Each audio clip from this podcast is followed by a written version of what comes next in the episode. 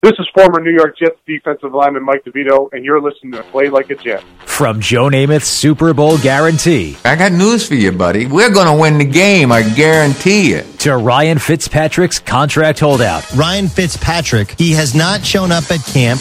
Where are we with Fitz versus the Jets? And everything in between. They froze. It appeared that Marino was going to try and stop the clock. Instead, he connected for the fourth time with Mark Ingram. And it is juggled This is Play Like a Jet, your weekly look back at some of the best. New York Jets are the world champions.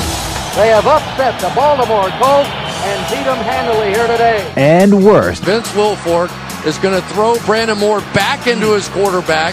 He's going to fumble the football.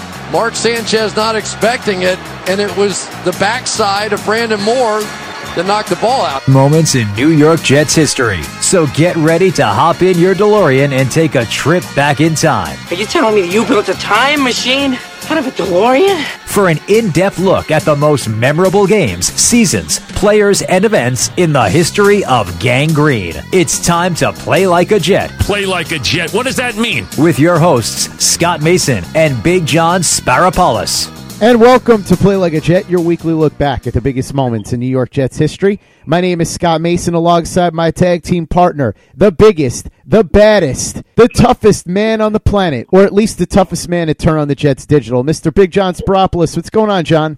Scotty, uh, doing pretty well. Finally, the calendar has turned to March, a little bit closer to some football news.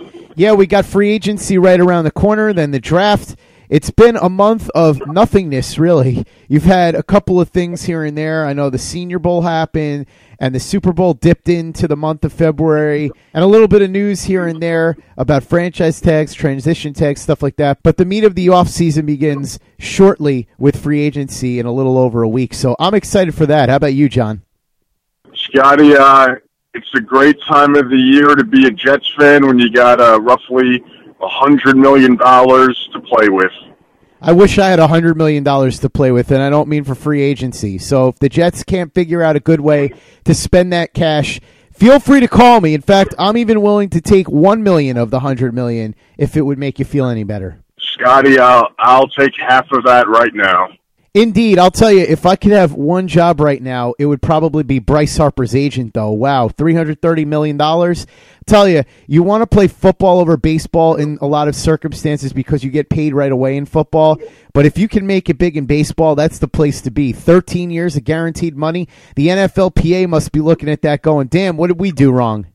Yes, Scotty, it's funny. The uh, story the last few months are the owners in baseball colluding against uh, the big free agents, and uh, both Manny Machado and Harper got their 10 year plus deal, so I guess not.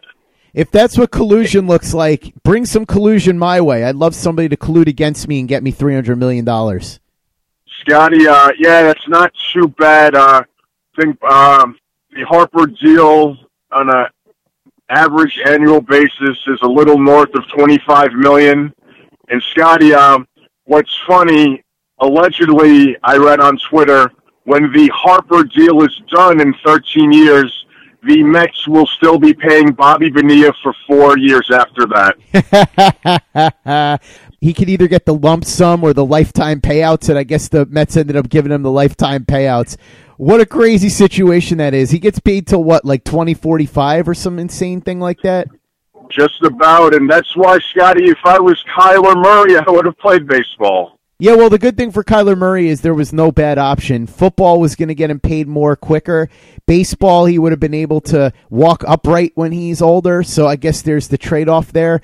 But either way, he's going to be making a pile of money that I'm sure our guest this week, Wesley Walker, wishes that he would have made when he was playing. I talked to Wesley about this before we even started the interview, and he said he shakes his head at the amount of money these guys make now because I think the most he ever made in a season was $750,000. I'll bet he wishes that he had gotten one of those big fat contracts these guys are getting now, right, John? Yeah, absolutely. Sometimes it's uh, unfortunately when you were born as far as how much you got paid in sports. probably would be a $15 million a year receiver these days. So, unfortunately for Wesley, that end of it didn't work out, but he still had an outstanding 13 year career. We've been chronicling it over the last couple of weeks here on Play Like a Jet. So, it's time to talk to Wesley for part five. What do you say, John? You ready? Uh, geez, uh, Scotty, I'd love to, but I'm actually on my way to the NFL Combine. What are you doing going to the NFL Combine? Plus, also, it started Tuesday. Why are you going so late? Well, Scotty, I heard there might be a uh, last minute chance for me to get drafted this year. I am pushing the uh, wrong side of my age, but hey, I thought I'd give it one more chance to run the 40. But all, all kidding aside, Scotty, I've heard the uh, rumbles here a while, especially from our produ- producer, Alan Schechter. He doesn't believe that I'm six foot two, 265 pounds, so I'm off to the combine to get measured officially. Wow, that's a bold move right there, trying to prove Allen wrong. And by the way, I'm also curious to see how you do in the cone drill and the 40 yard dash. So, tell you what, I'm not going to get mad because out of sheer curiosity, I'm really curious to see how this turns out. You go ahead to the combine, get your measurements, do the workouts, let me know the results, and I'll go talk to Wesley Walker. We'll meet back here afterwards. How's that? Scotty, as always, sounds like a plan. Talk to you soon. This is the Overtime Podcast Network. Wesley, last week we started talking about the 1982 season and obviously got interrupted by the strike. But when you guys came back, you were red hot. In fact, you won five games in a row. And that includes a game against Detroit where you had five catches for 164 yards and three touchdowns.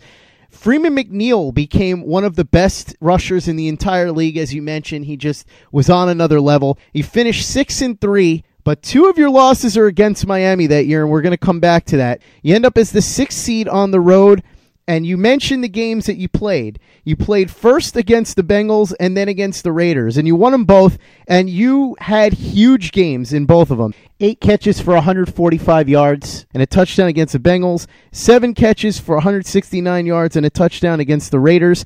So before we get into what would come next, and it would involve the Dolphins, and I'm sure there's going to be a lot of frustration that will be let out. But before we get to that, you said you were surprised by the success that you had in the strike shortened season, but along with the surprise, you had to be thrilled, right? Especially considering how well you did personally in these playoff games, right? Absolutely, and, and it's funny you you mentioned that Cincinnati game with the eight catches and and it got it overshadowed by Freeman McNeil. A lot of people don't know. right. I, mean, I know he had like they, they gave him like 200 yards and they took away some yards or something like that. Mm-hmm. But I used to, uh, but I used it, that even bothered me. I was like, uh, you know, I used, you know, I don't even remember having that many catches. But I'm like, I wanted to say, hey man, did you see how many catches and yards I had too? You know, I, I had something to do with that. But it was all about Freeman McNeil. But I was a team player. I just wanted to win, and we were on a roll. And I forget the uh God, um the defensive back that I was going against. I remember he had a hamstring pull. I can't think of his name right now. And um and we went right after him right from the bed on a bomb. We we connected and he ended up pulling it and he, and he had to leave the game. Uh but we were just on a roll. We were running the running game set up the play action and we were just on all cylinders and uh you know we we just had a um, and we had, we just had a good bond. I don't know what brought us really together during the time, and like I said, we weren't to me as close a team as I thought we should have been as a, as a family and whatnot. But it was just, hey, uh, we knew what we had to do, and we just clicked on the the cylinders when it came to game time. And uh, against the Raiders, it was the same way. I never th- thought that uh, we'd be on that winning end like we did, and that's why it was so disheartening when we get to the championship game. But we were well balanced on a run and pass, and and that's what really, uh, as far as when we had success, when we could run and we could pass, that's when we had this success, and that's really what got us over the top. And when you could add some defense into the mix, and then it was even better. So let's talk about the Mud Bowl. Unfortunately, we have to. You guys end up playing against the Dolphins in the AFC Championship game, and you're one game away from a Super Bowl appearance. You go to Miami, you'd lost to them twice that year, but you must have felt like you had a chance. And you go in there, and unfortunately, things don't go your way. Obviously, the conditions weather wise were terrible with the mud and the rain. Richard Todd gets picked five times. You were double teamed all day long. Freeman McNeil couldn't really get going. On the other end of things, AJ Duhe has one of the greatest playoff performances of all time with three interceptions. And now, the number five playoff performance of all time. AJ grounds the Jets in 1982. AJ Duhe. I had a really cool card of AJ Duhe that I liked until he did that to the Jets, and then that was that. The season was 1982, and in the AFC Championship game, Dolphins linebacker AJ Duhe played with his flowing locks on fire. Intercepted, and that's going to be a touchdown. A.J. Duhe, what a day for Duhe! Something crazy was happening to AJ Dewey that day. Our number five playoff performer was at his best when the going got dirty. The Mud Bowl. The field was an absolute quagmire. I've never seen a field like this. We ought to get little boats out here or something, you know, and paddle around. It's pretty bad. The Jets' advantage in that game was their speed on offense. And the Dolphins' defense completely thwarted them. And A.J. Duhe was a huge reason. With their running game swamped, the Jets were forced to pass. Leaving some to wonder about strategic groundskeeping. Before there was Bill Belichick, there was Don Shula. And a lot of people like to think that Don Shula planted that, like he went out there with a hose at midnight. Don Shula conveniently says, let's not cover the field because it never rains in Florida. Coach Walt Michaels, I talked to him this morning. He's furious that there was no tarp on this field. Fans cry, they didn't cover the field. Yeah, too bad. It's football. You play outside. But our number five playoff performer's day defied the sloppy conditions. He was covered in mud, and to end up with three picks,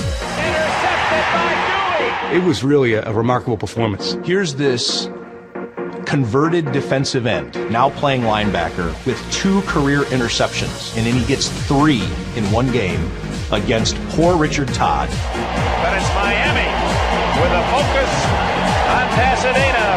14 nothing. The Dolphins have won the championship. I was just fortunate today that uh, the ball was thrown my way a couple times. He took that game by the throat. Intercepted by Duhe. Intercepted again. That the one he, he intercepts for the touchdown.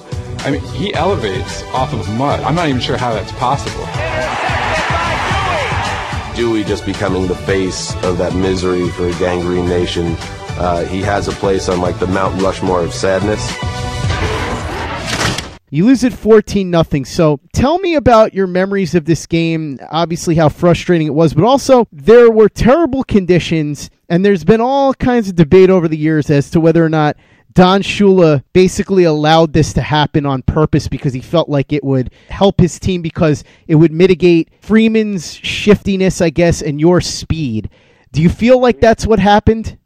Oh, I know that happened, um, but I didn't realize we got beat twice that year by them. Mm-hmm.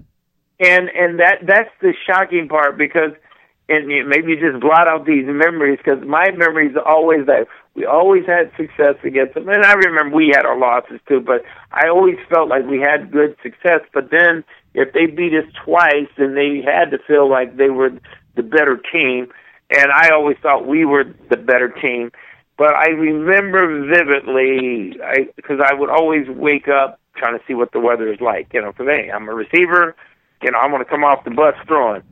When I got up and I looked out my window and it was a monsoon, I'm like, oh my god, this is like my worst nightmare. Joe Walton's going to call the game, you know, because I'm like, I don't care if it's rain or shine, we we have to throw the ball, but that just won't happen. That just changes the dimensions of everything and the way um, uh, Miami plays their defense, that just made it a just much easier, and they could run what we call cover six at the time, where they just double you up, where they have the corners up, uh, the safeties deep, and to keep you from uh, the passing game. So your underneath game has to work, or you have to have a good running game and there was rumors whether they flooded the field, which if uh, if they did, that would have been smart on Don Shula's part because I certainly would have done that to try to stop our special skilled positions.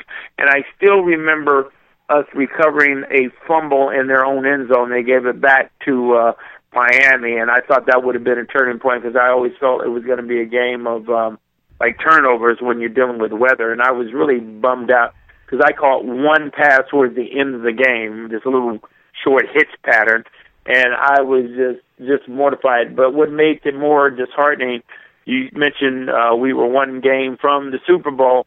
You had to make plans as if you were going to the Super Bowl. So that means your family and tickets and you know trying to make arrangements like you were going to the Super Bowl and then the game's over and you lose and it's over and it just broke your heart. And then uh, what even broke my heart even more, we come within that one game, and then we lose Walt Michaels on top of. So that's that's the thing I remember. But I, it's funny that I don't even remember that we got beat by Miami twice that year. So they had to go in the game feeling good that they could beat us anyway, despite the rain or whatever. But we just felt we had the skill position if it would have been um, uh, the right conditions. But in the NFL, when you play this game, you can't make excuses rain or shine, you have to produce, and that's what separates the good teams from the, the bad teams. You re, you win regardless, or you perform. You can't make excuses, and you have to put the hammer down. And the Jets are notorious for not being able to do that when it counts. And uh, and unfortunately, it's happening right now. so hopefully, uh, uh, the Jets will get to where they need to be. It's just that I can never get to where I want to be because you don't get any do overs, and it's unfortunate. And that's one thing I guess as a youngster you learn. Uh, you, you have to. Not that we didn't give 100 percent, but you just don't know. You might not be able to get there because in the back of your mind, you know, you, you you're going to play this game, but you just don't think about how hard and difficult it is to get there. And that's what people don't understand. And that's where, as a coach, that's what you really got to solidify and get ingrained in these kids' mind. God, you just don't know when you're going to get there. So take advantage, seize that moment. And I think about those moments. How did we let that slip away like that? But hey, you got to give credit to the other team, and that's what happens. And you got to be able to play, and that's where that team thing comes in. A lot of letdowns on on all levels by different players. We just couldn't get it done as a team, and that's a shame that it happened that way. But somebody's got to win, somebody's got to lose unfortunately, we took the loss when it counted. This is the Overtime Podcast Network. I would imagine, though, that as disappointing as it was to lose that game, you stayed healthy for the strike shortened season for the most part and went to the Pro Bowl, and the team went to the AFC Championship. You had to be super fired up and optimistic going into 1983, right? You well every year. I can't say there was one year that we didn't go in optimistic. Hey, when you when you start the season, you're healthy unless you you go in and the things are not really right. I think there's only been one year where I felt things weren't right, and that was my last year in '89. I couldn't even bend over to touch my toes. But you always think you have a shot. You go in with this renewed envision of not only you're look, looking for success yourself, but for the team itself. And if the team doesn't have it, then you're going to try to be the best at what you can be, and that's the only thing you have is that if if my team doesn't make it, but at least I'm going to perform at a high level and hopefully make it to the Pro Bowl. You know, and that's the, what your goal is every year. But your goal every year should be to ultimately to get to the Super Bowl and then produce and be the best that you can. But unfortunately, this game is just so tough, and it gets tough and tougher every year. And uh, I wish I could go. I really wish I could do it over again. Uh, I, in, in knowing what I do know, I just don't know what the outcome would be. I wonder, and with the, and I wish everybody would could have that opportunity. Knowing what they know now, could it be different with the same people, same draft, same other name, but you know what it takes to get it done to, to see what the outcome would be. I always wondered that. In 1983 had a lot of interesting storylines, but the biggest one, at least to start the season, was after 1982 you guys go to the AFC Championship, which was the furthest the team had gone since the Super Bowl win in 1969. Walt Michaels, citing burnout, resigns as the head coach. Now, Joe Walton, who is the offensive coordinator, we talked about him before. He had taken over as the coordinator of 81.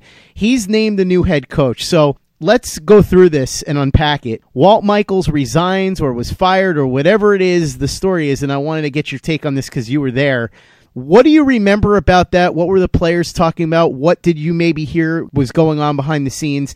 And what was everyone's thoughts on Walton taking over at the time? Did you guys think it was the right move? Maybe they should have gone in a different direction. So, talk to me about Michaels and then talk to me about Walton.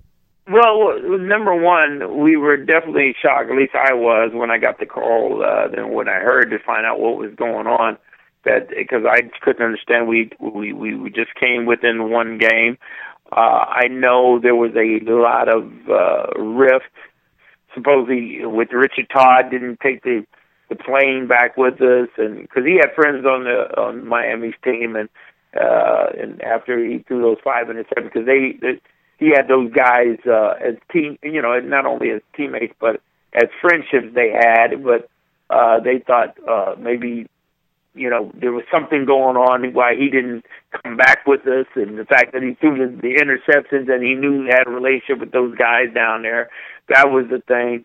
And then uh, supposedly there was a rift between the president, which is President um, uh, Kensil, and Walt Michaels, and I guess he didn't have uh, you know, uh, some kind words to say to the ownership, and, um, and Walton be, couldn't be I mean, uh, Walt Michaels could be very abrasive, and uh, you know, I don't know if alcohol was involved because you know, you know, everybody was probably drinking and not very happy, and you say certain things you probably shouldn't have said, but that is one of the things that I don't even know what had taken place with Walt Michaels at management, how that whole thing went down, and some people said he was linked to like because he he he in his day, you know, playing, he had a lot of injuries, and supposedly he was taking painkillers or drinking. Or I don't know that to be true, and I, I know at one time of practice, uh, you know, he was. I knew he'd been drinking or something. It wasn't. uh He, uh, he was kind of inebriated, but there were some players on our team that had come to practice inebriated too. You know, uh, but I do not know to this day what had happened. Uh, Walt, uh, Joe Walton, when he got there, I remember I used to love his speeches. I used to love him talking, firing you up, and he was a great coordinator. Uh, but I felt when he became the head coach, he tried to control everything. Uh, Richie Kotite had the title of coordinator, but he never called a play. Uh, the, he, Richie would go over personnel and the game plan, but Walton did everything. But he tried to control the front office, the secretary, just everything, and changed as a person. And he lost that uh, that locker room and that ability he had to motivate players like he used to do as a, coordinator. And it got to a point where I didn't even want to listen to him anymore. And how he got the job and how things that take me hear these different things and but to this day, I don't know how that happened with him moving up and what they thought was right or or wrong. And there was a lot of dissension there, I know, and animosity. But I had no problems of Joe Walton becoming head coach. But when he became head coach, he was like a different person. And I remember my last year in '89. We, I remember him talking to Al Toon. I'm, we're sitting right next to each other, and he didn't say a word to me, and I didn't say a word to him. And everything was really rocky back and forth. And my relationship just really deteriorated. I know Greg Buttle hated the guy, and to this day, I don't think would talk to him. That's he, he has a, probably a different version or dif- different reason for that. Uh, I just didn't like the way he handled our team, and he just kind of turned on everybody, and uh, it was ridiculous. And uh, it didn't certainly didn't help um, when we did go on strike because there was a lot of splitting going on with the team, and that certainly didn't help us and uh, I know Walton called out a bunch of players on the team, but we just had uh, so many different issues, not only coaching but players and things that were going on. And when you have players that don't even like each other, that that that that doesn't do well. But there was just so many different things. But it was just shocking. We came within one game of the Super Bowl, and we're in disarray. This is the Overtime Podcast Network. One thing that maybe would help you guys come out of disarray in the long term was the arrival of a new quarterback. You mentioned him before. He wasn't going to start this season. Richard Todd would still be the quarterback, but in the first round of the draft, there was some buzz about the Jets maybe going quarterback and taking a quarterback named Dan Marino out of Pittsburgh, but they didn't. They surprised everybody by picking another California kid to go along with Ewan Freeman McNeil And that guy was Kenny O'Brien out of Cal Davis, not the Cal that you went to, Cal Berkeley. I don't want a quarterback. I want Marino. So we await the Jets, and as you might imagine, as is usually the case, the fans upstairs are starting to get into this one as the Jets will get their first pick. Let's take a look upstairs. They know who they want.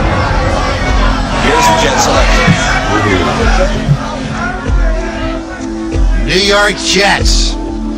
The Jets take their first round selection, quarterback, Ken O'Brien, California Davis.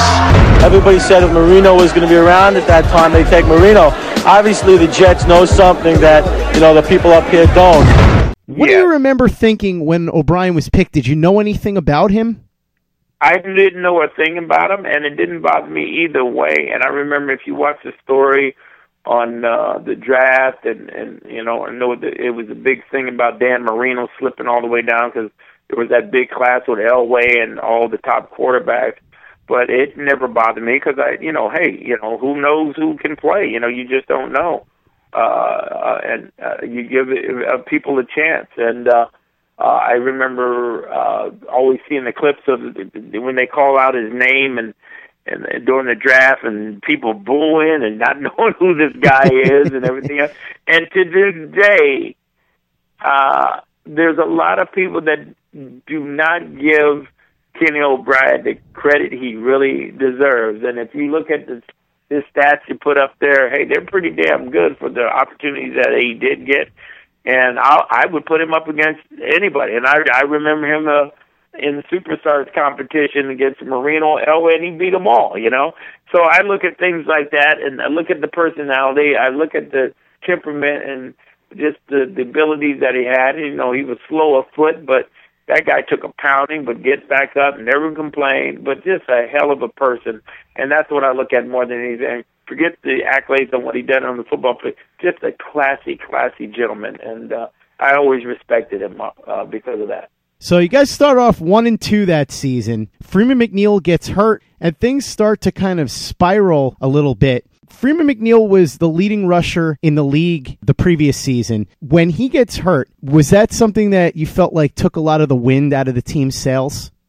Well, I you know you'd have to ask every individual player uh, to see what their thoughts are because we are taught as players, individuals, that no matter what happens, or no matter what circumstances, you just have to adjust to that and like it's the next man up, and you don't want to be like that. Certainly, Freeman McNeil, and when you talk about Freeman, I just spoke to him today. He's just one of my dear friends. He just had a uncanny knack of reading holes. One of the best athletes that I've ever seen, and you just marvel at what the things and his abilities could do.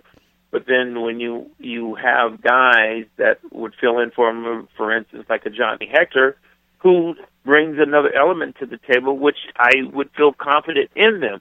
And you would hate to say to your teammate, "Hey, it's the next man up," and you forget about them. But that's just the way the business operates. Uh, certainly, it's a blow, but uh, the mentality, and, and I think if you spoke to every player, hey, you can't worry about what happens with other people. You take care of your job, and that's just a part of the business. And injuries happen, and things happen you have to do your job and you have to move on and you can't think about those things. Unfortunately, that's the way the business operates and you hate to see that, but as an athlete, uh, things happen. You don't do well, you drop a pass or you fumble or mistakes happens. You have to keep coming back and do your job. And so injuries are part of the game. You lose uh, certain elite players sometimes and the players that have to take, uh, uh, or at least come up to uh, replace those players have to take up the, the forefront and uh, replace them, and hopefully they can do that job. Unfortunately, sometimes that cannot happen. It's hard to replace those caliber athletes. This is the Overtime Podcast Network. 83, we talked about Ken O'Brien getting drafted.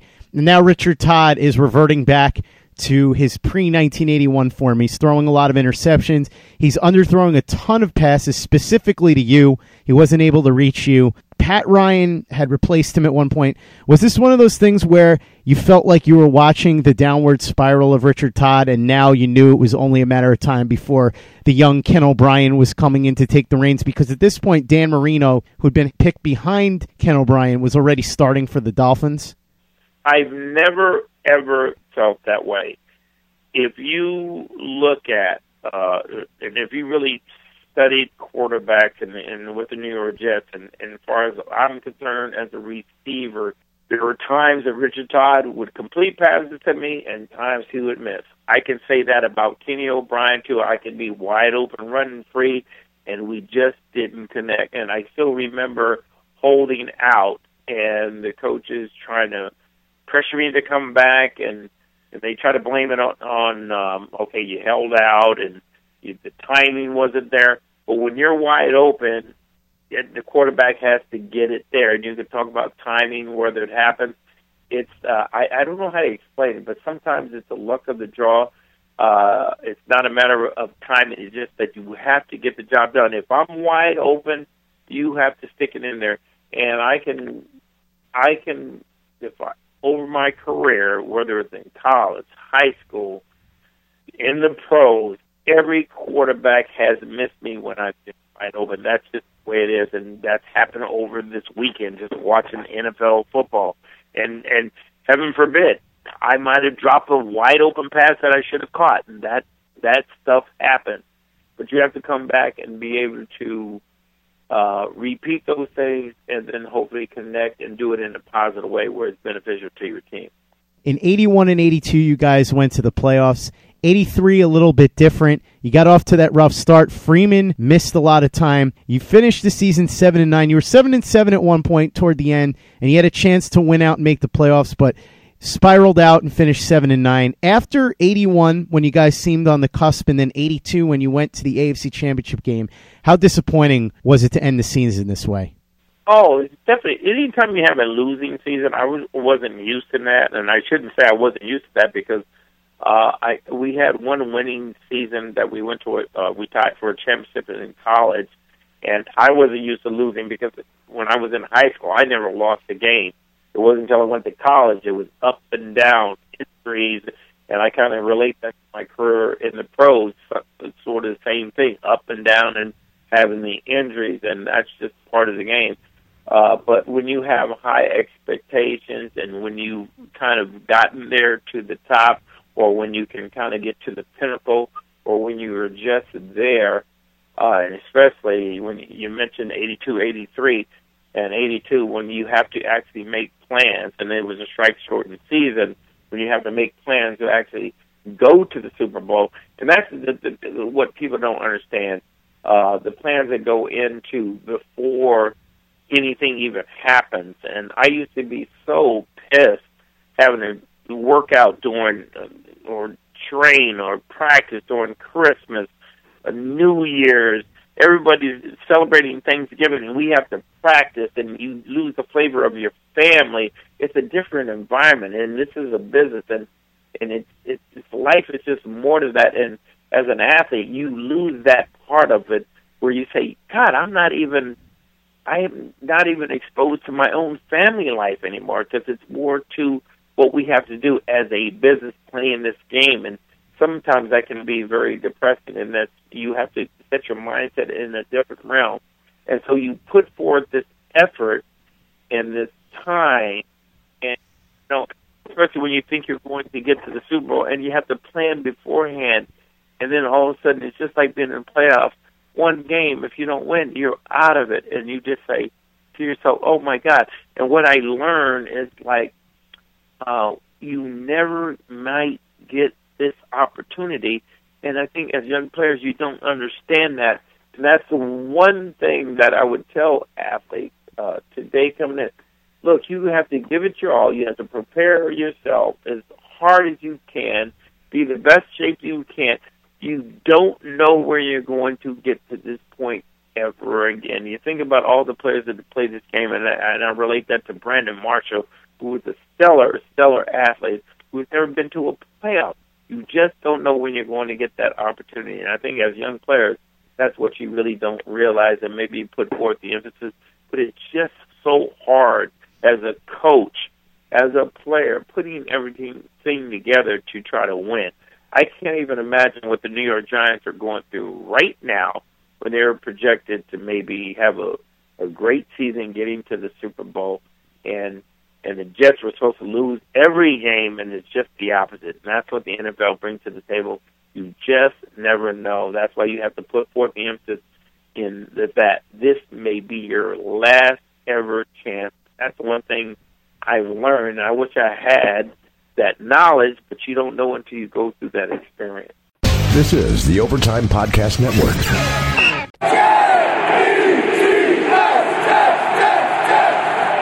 There's part five of our in depth discussion with New York Jets legend number 85, wide receiver Wesley Walker. Just incredible how open he's been about what happened throughout his life and career. So glad that he was willing to come on the show and talk about everything throughout his long journey in the NFL. John, a journey that you never got to take, but it doesn't mean you didn't get a chance to participate at the NFL Draft Combine, which a lot of people never get a chance to do. This year, you got your invite. Apparently, not so much to get drafted, but because you wanted to make a point of proving Alan Schechter, our producer, wrong when he said that you were a fraud at six foot two, two sixty five. He said, "There's no way you're that big and bad." How did the measurements go? How was the combine? Scotty, overall, the combine was relatively successful. Unfortunately, I didn't get to participate in any drills as I tore my hamstrings just watching people run the 40. That sounds about right. What were the measurements, though? Scotty, I came in at a six two in one eighth and 267 pounds. So there you go, Alan. As Shawn Michaels and Triple H would have said, suck it. The big man is even bigger than we thought. So no doubt about it anymore. The biggest, the baddest, the roughest, the toughest, Big John Spiropoulos. Scotty, that's right. Uh, perhaps I should have warmed up and stretched before watching people run the 40. That's usually good practice, John. And if you ever go to the combine again, I recommend doing that. Perhaps next time I'll try to kick some field goals instead. yeah, we know how well that went when you were trying out for the Giants kicking job back in 2017, right? Uh, oh, geez, I have a lot of failures on this show, Scotty. A lot of failures. Can't succeed if you don't fail a bunch of times first, right? Scotty, you miss 100% of the shots you don't take. This is very true. And you've got to build up and become successful no matter what you do in life. It's not going to happen overnight unless you're a super lucky or genetically gifted person. Maybe, I guess, like Bryce Harper, who we were talking about before.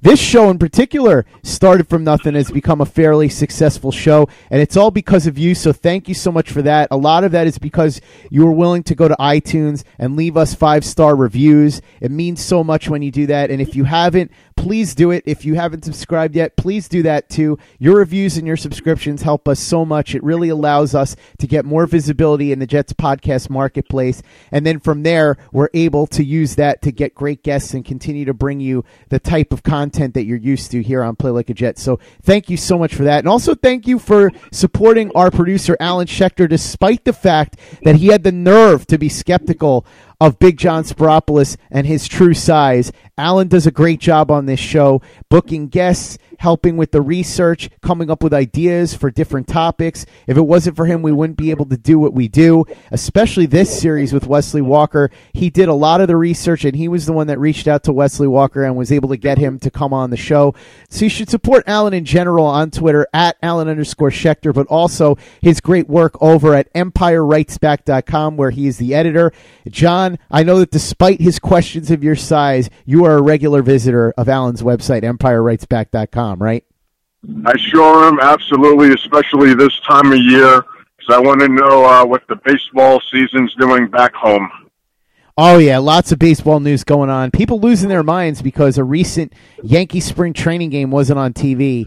As much as I love baseball, I can't imagine getting upset about that. But then again, some people are a little bit different. There are people that would say, "How could you care at all about the NFL draft combine?" Different strokes for different folks, right, John? Oh, absolutely. Or why would you go get measured at the combine when you could have went to a doctor? Yes, that's also true. That's a fair point right there. But then if you had gone to a doctor instead, wouldn't have been anywhere near as much fun on a podcast, would it? Scotty, absolutely. That's why I do what I do. And you do it so well, just as we do it so well on this show in general, going back in time and looking at the biggest moments in New York Jets history. We're going to have part six with Wesley Walker coming up next. Aren't you excited about that, Bart Scott? Can't wait. Bart, this is your time to shine. Can't wait to hear what you think of what the Jets do in free agency. After free agency and the draft, things are going to get a little rough for you for a while. We're going to have to hear you talk about playoff basketball and baseball, two areas where you're kind of out of your depth. But for now, you are very much in your element, and I'm looking forward to hearing your takes on what the Jets do over the next couple of months. That's going to do it for us this week. My name is Scott Mason. My tag team partner is Big John Spiropoulos. And John, I believe you know there's only one way that we can end this show. Scotty, absolutely a pleasure as always. And to the NFL, uh, I am keeping the combine draft apparel that you gave me. Break, break it down. One, two, three. and the home of the Jets.